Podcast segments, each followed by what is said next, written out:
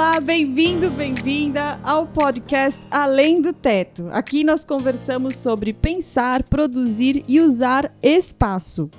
É, estamos aqui hoje reunidas mais uma vez. Priscila Trovo, Adriana Vale, Márcia Lucas e eu, Lilian Machado.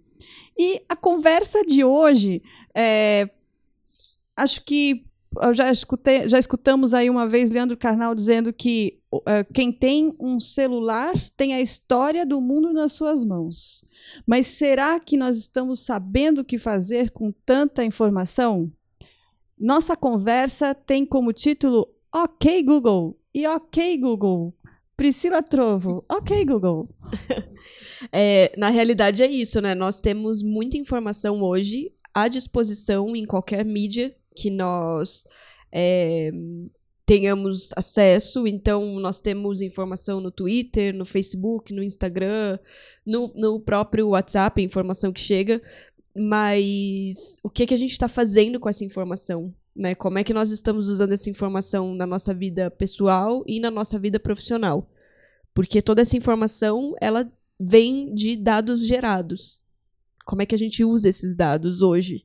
É, e tem até uma expressão, né, que é uma, uma expressão em inglês que é over data sub knowledge, que é Sim. é o excesso de informação versus o subconhecimento, né? Porque ao mesmo tempo que você tem toda a informação do mundo à disposição através da conexão e da, da disseminação da informação, é, é tanto que a gente não sabe nem por onde começar ou como digeri-la, e isso pode gerar um subconhecimento.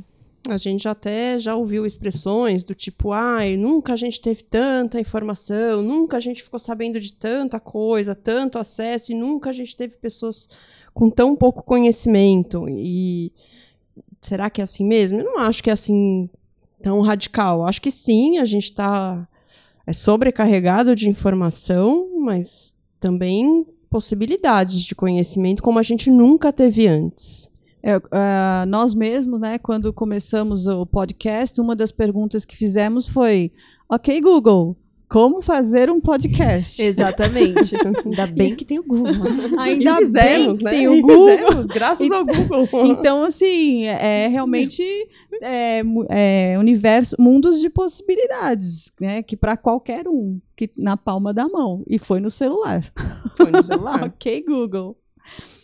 É, você uh, tem também uma coisa que eu uh, li e que acho que a, a Adri também, né, Adri, também, a gente estava conversando agora há pouco, acho que a Adri também escutou uma, ou leu do, uma frase do Mário Sérgio Cortella, Sim. que é, acho que uma das coisas legais, assim, para a gente começar a entender um pouquinho isso, é separar o que que é, um, o que que é informação e conhecimento.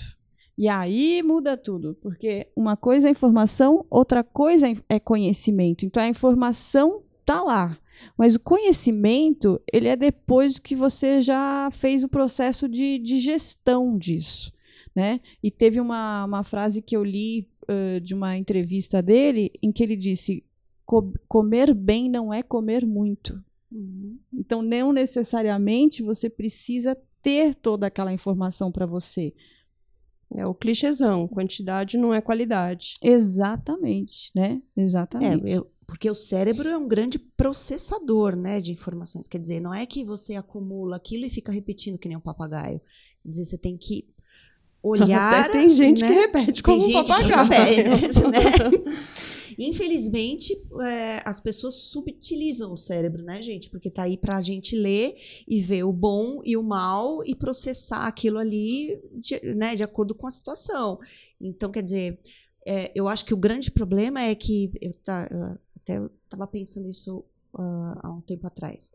Quando a gente era pequeno, lá quando os dinossauros andavam na Terra, na década de 80, o professor passava um trabalho, né? A gente tinha que fonte para pesquisar? A gente tinha a enciclopédia Barça, britânica, alguma enciclopédia a gente tinha. Aí a gente ia lá e tinha três frases no verbete, né? Aí a gente falou assim: putz, não posso fazer um trabalho de três folhas de almaço com três frases. Então a gente ia procurar outra informação. A gente ativamente ia na outra enciclopédia, na biblioteca da escola. Se não tivesse na biblioteca da escola, na biblioteca pública. Né? A gente ia a vários lugares. Até isso causou uma nossa dependência a livro. Vocês já perceberam que a gente é viciado em livro? Que alguém fala, alguém faz uma pergunta, eu, a primeira coisa que eu penso é em procurar em um livro, né? E, e, isso daí fazia a gente ler várias coisas e analisar aquela coisa que a gente tinha lido. Bom, isso é verdade, isso talvez seja, isso é mais completo, isso é menos completo. E a gente fazia uma síntese disso. Eu acho que hoje, como a gente tem muita informação e só em um lugar, a gente, lógico que é acomodado, né? Porque, afinal de contas, a gente tem que guardar a energia do nosso cérebro para pensar em outras coisas também. Então, é toda aquela pensamento da heurística. Né? A heurística, na verdade, é um modo de solução de problemas mais rápido. Então, a gente vai pulando etapas e, por isso, a gente acaba emburrecendo. Né? É, então, eu acho que é mais ou menos isso. A gente tem um lugar só, a gente fala, para que, que eu vou pesquisar em 10 coisas se a gente já tem informação aqui? Vou ler a mesma coisa? Talvez não né? Talvez não. É, uma das coisas que eu penso é que o que muda é o nosso papel frente à informação. Ah, com nossa certeza. Né? Então, é, você tem o papel de buscar a informação, quase que um detetive lá que você vai uh, coletando esses dados. Os dados já estão coletados. Se você está agora frente a esse novo momento em que os dados podem já estar coletados, já estão à sua disposição, esse papel de coletar dados com a tecnologia pode ser feito de forma passiva ou com a própria tecnologia de forma ativa. É, é o, no, é o, nosso momento é qual é o nosso papel frente à informação. Você tem, por exemplo, uh, para quem é, estudou em outras épocas ou trabalhou em outras épocas, né? Quantos mapas de levantamento de arquitetura uhum. que pega lá o lápis de cor e vai pintando de cor A, cor B, cor C, e no final passa um tempão fazendo é, pintura de mapas, uhum. mas é, o que, que, é que você está pintando? Já nem sei mais o que você está pintando, né? Tem que ficar bonito e bem colorido e com e uma boa legenda. Mecânico, né? E hoje você tem por exemplo, com a, com a é, Big Data e com, essas, e com a tecnologia que consegue acumular essas informações, você tem hoje a plataforma da cidade de São Paulo, que é o GeoSampa, em que você entra lá, www.geosampa, você tem toda uma série de filtros de informações que já estão ali. E aí você fala assim, bom, então se já está aqui, o que, que eu preciso fazer? Não é mais levantamento? Não, não é. Eu, não, antes eu sabia, era só pintar é, e agora. É, primeira coisa que eu tinha que fazer antes era falar assim, tá, onde é que está a avenida, quantos altura, legislação, e isso era uma parte importante do trabalho. Agora clicou, tá ali. Puxa, mas você tem que saber que filtros que você quer. E aí, depois que você tem os filtros, é o que disso é relevante ou não para o meu trabalho. Então, uma das coisas que, que, são importantes quando você tem o excesso de informações é estabelecer primeiro o critério. Que critério eu preciso para selecionar e depois como construir análise crítica. E análise crítica não é pintando com lápis de cor ou fazendo outra coisa. É, é, é o mais complexo. É, é leitura, interpreta interpretação. É a construção de vida e que quando a gente fala de quais são as habilidades do futuro, que futuro barra presente, né? As habilidades do futuro, que uma delas é o raciocínio criativo e o raciocínio crítico-analítico. Porque agora a gente está num momento em que você tem tudo à disposição, em excesso. E o excesso atrapalha escolher, né? É, tem até empresas que, que têm uma expressão é, para esse excesso de informação e que, que chama de paralisia de análise. Porque eles ficam. É, é, tanta coisa, é tanta possibilidade, é, é, tanta informação a respeito de uma única coisa. Que congela. Que congela. congela. Congela. Então tem que desenvolver métodos para sair dessa paralisia. De realmente é, usar a informação que é útil, usar a informação que realmente cabe para aquela situação, para aí sim analisar e sair de, dessa situação de o que, que, eu faço com esse monte de coisa aqui. Excesso de gente querendo comprar o ingresso do show da Madonna ao mesmo tempo no é. site. Pá, sai. muito, muito. Não dá, fora do ar. É a mesma coisa. E, e eu acho que, além de tudo, aliar tudo isso à tecnologia. Porque nós temos ferramentas hoje que fazem leituras de dados e que nos trazem outros dados. Então, é, por exemplo, se você quer saber onde um para onde um usuário olha mais na cidade, existe uma ferramenta que se chama eye tracking, né? É uma ferramenta que você coloca nos olhos da pessoa e ele mapeia para onde essa pessoa olha mais. Só que esse dado, ele não vem um dado assim, olha, Priscila, o fulaninho olhou mais para cima, para esquerda. Ele vem em forma de algoritmo e a gente tem que ter uma plataforma tecnológico, um software que faça a leitura desses algoritmos e te traduza em localização. Né? Então existem, nós temos muitas ferramentas, nós temos muita informação à disposição. Como é que a gente vai ler tudo isso? Que incrível, né? Que é você pensar de poder usar uma, uma tecnologia de eye tracking para fazer um projeto e entender uh, quem trabalha com projeto de uh, projetos comerciais, Sim. entender para onde é que a pessoa olha mais quando entra, como que então eu posso especializar o meu produto usando uh, tecnologia de informação. Ai, que vontade de morar no meio do bosque que eu tenho. Ninguém Sim. saber para onde é, você olha. Onde eu olho. Morar, morar no meio do bosque, tudo bem, mas tem que ter Wi-Fi, senão não dá. É.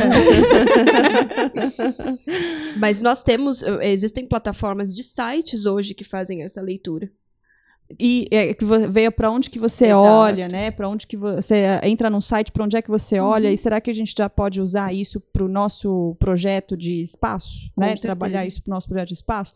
Eu também fiz uma reflexão aqui é, baseada no pensando assim, ah, eu trabalho bastante com arquitetura de interiores, né, profissionalmente.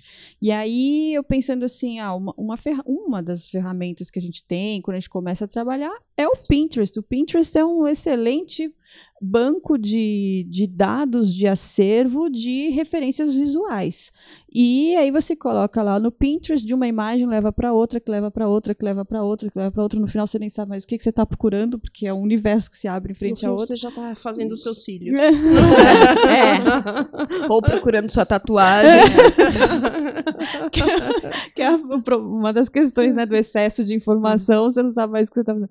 Mas. Uh, como que você pode não se perder frente a esse excesso de informações? Que ferramenta para nós que trabalhamos, uh, às vezes, com arquitetura de interiores ou com design de interiores, uh, pode ser usada? É o mood board.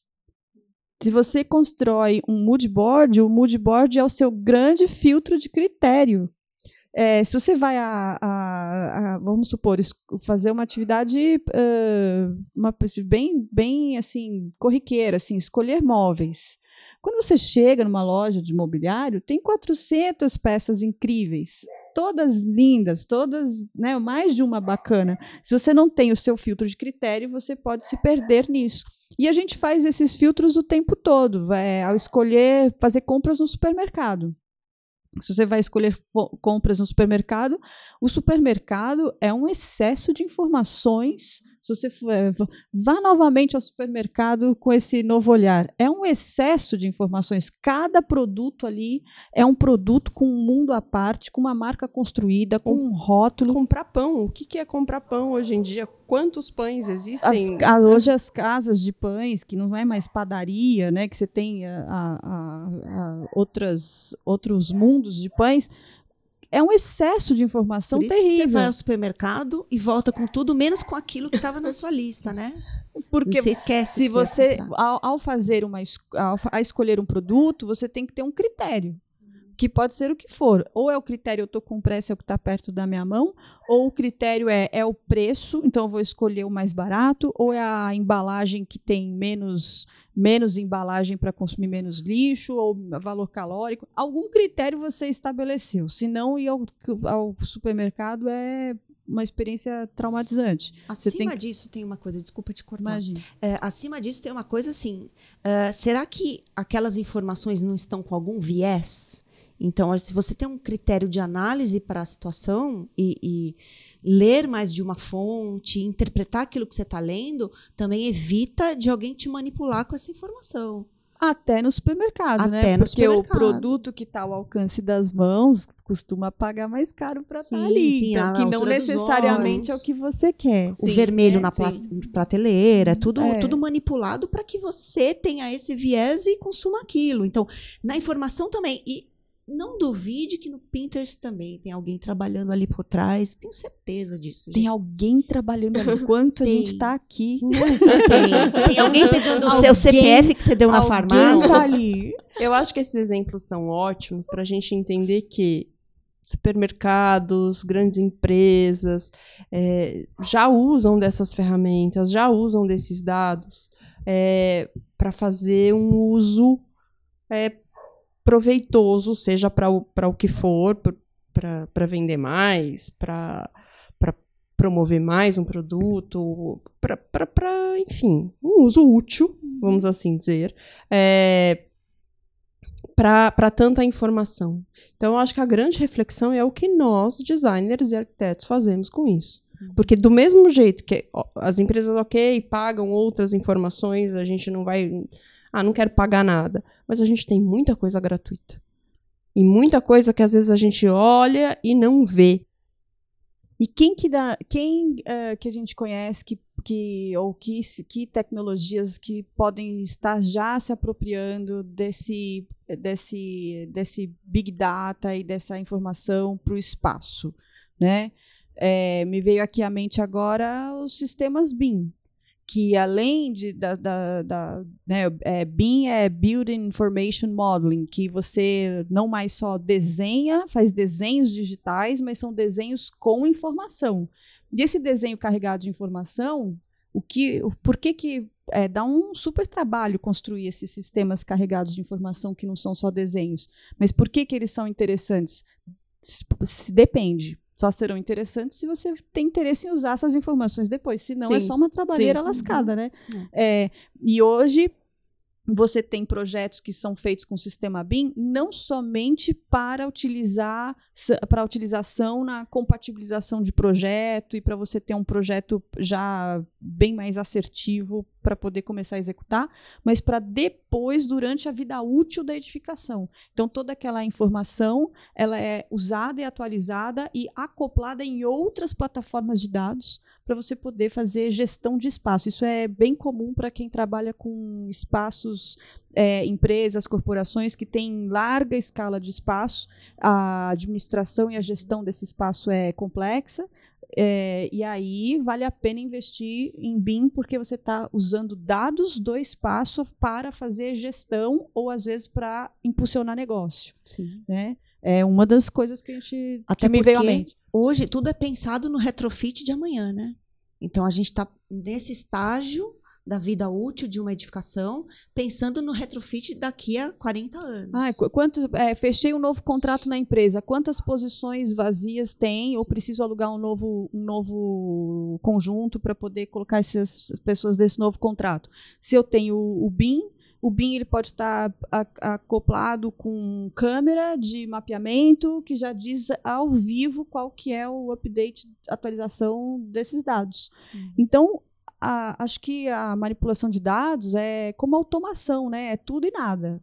Você pode fazer o que você quiser, mas o cenário não sai da nossa mão. O que, né? O que, o que eu faço com essa tecnologia? Isso não sai da nossa mão. Isso é pra gente refletir, inclusive, o quanto nós não guardamos de dados das coisas que nós produzimos, com relação a preferências, com relação a entendimento de espaço, a, a própria busca do cliente, do usuário, a entender o usuário.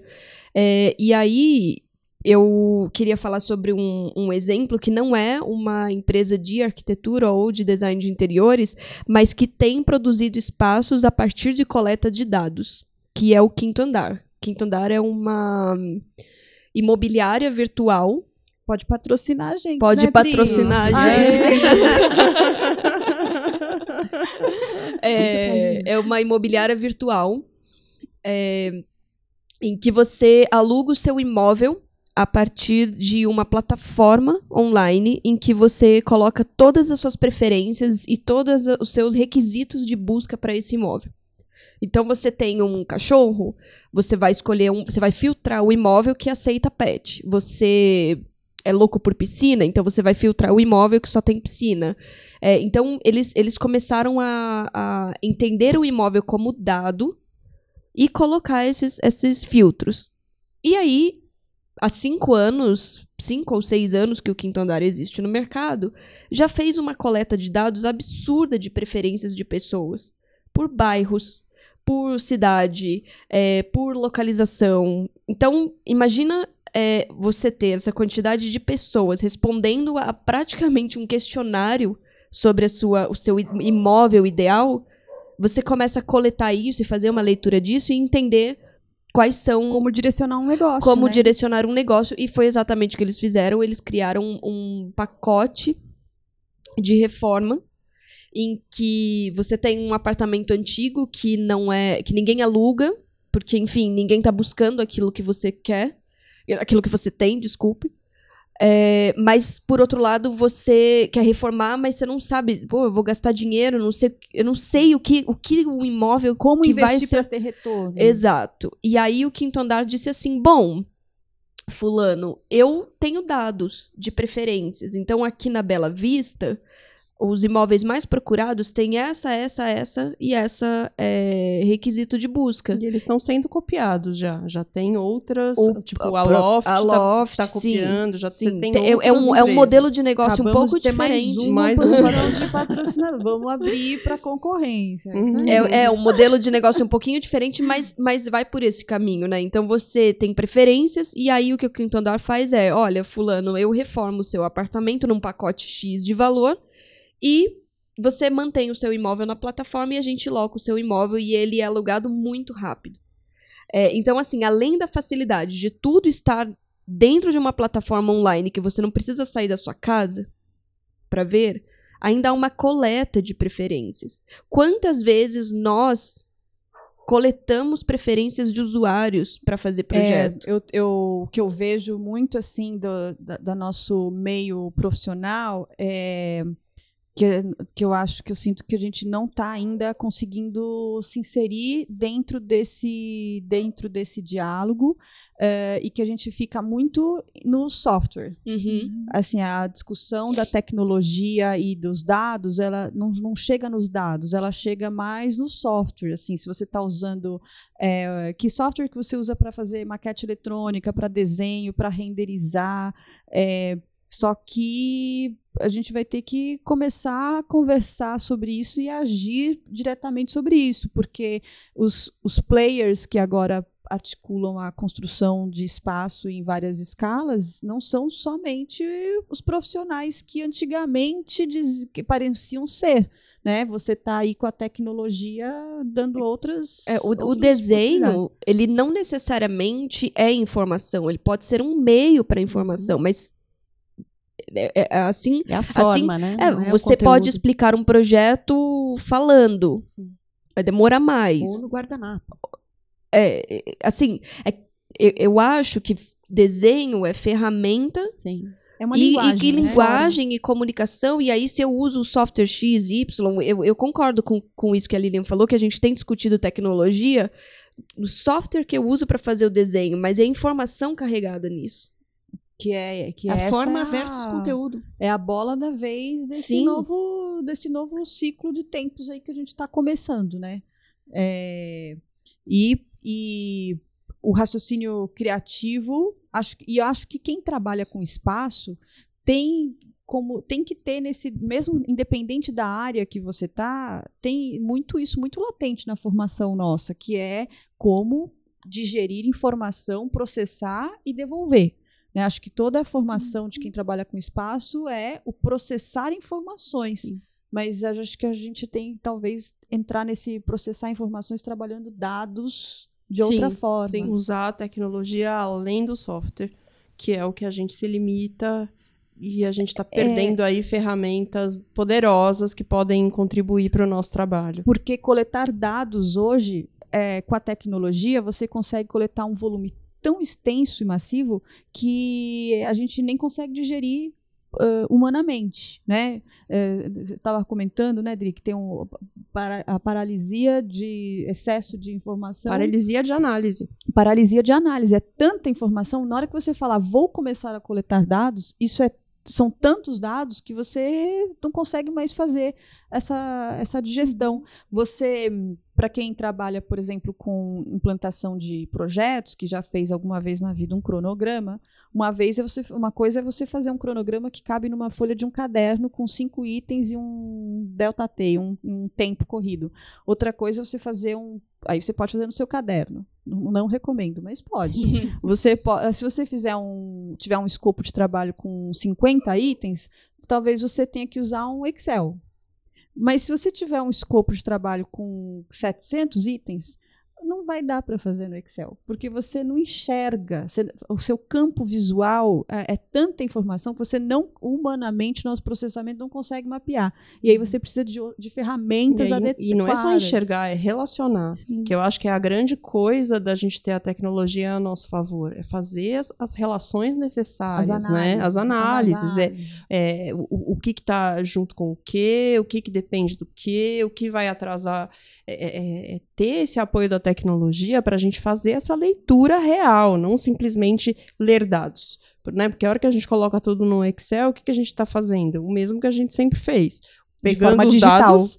É, exato, a gente só está dando um formato mais arrumado, né? mais, mais bonito, mas a gente está pegando dados que a gente já tinha antes é, e organizando, mas ainda assim a gente não está analisando, ainda Sim. assim a gente não está pensando sobre eles, a gente não está fazendo as relações necessárias. Então, acho que falta isso. Usar a tecnologia para essas relações. Já que ela vem aqui para ajudar, para somar, então a gente tem que buscar qual é a ferramenta ou como a gente usa as ferramentas da melhor maneira possível. Inclusive, queria fazer aqui o convite para você, se você ainda não está nos seguindo no Instagram, por favor, a gente espera até, vai lá, dá uma, vai, vai no Instagram, procura lá além do teto e coloca seguir, porque para nós é bastante importante sabermos quem é que Exatamente. está nos seguindo. É uma ferramenta que a gente usa para, né, para a nossa, a nossa conversa saber. é com você que nos escuta e a gente quer saber quem nos segue. Então vai lá,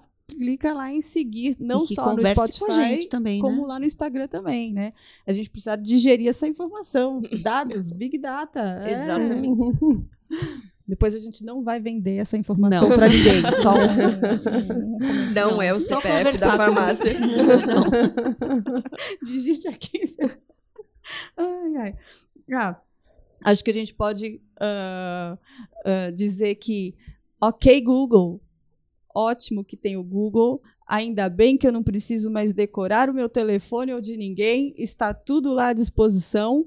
Mas é, a grande, a grande uh, possibilidade que isso nos traz é que a gente consegue esvaziar vários espaços mentais, muito, tirar muito peso da sacola, mas agora aproveitar esse novo espaço, esse novo tempo para focar no que realmente pode ser uh, o, a nossa essência, que é a análise crítica uh, com uh, os com análise crítica, o raciocínio criativo, trazendo essas informações a nosso favor quando você precisar.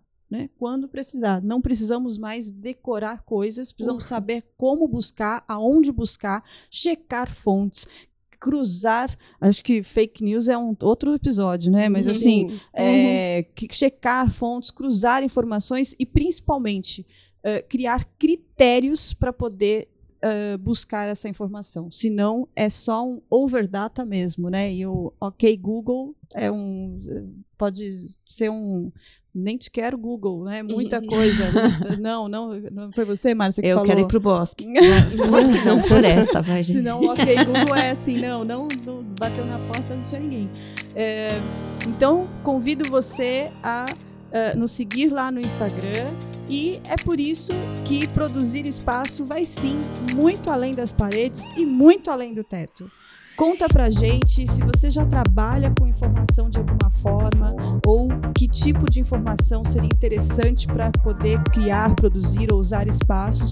Comenta com a gente lá no Instagram do arroba Além do Tempo.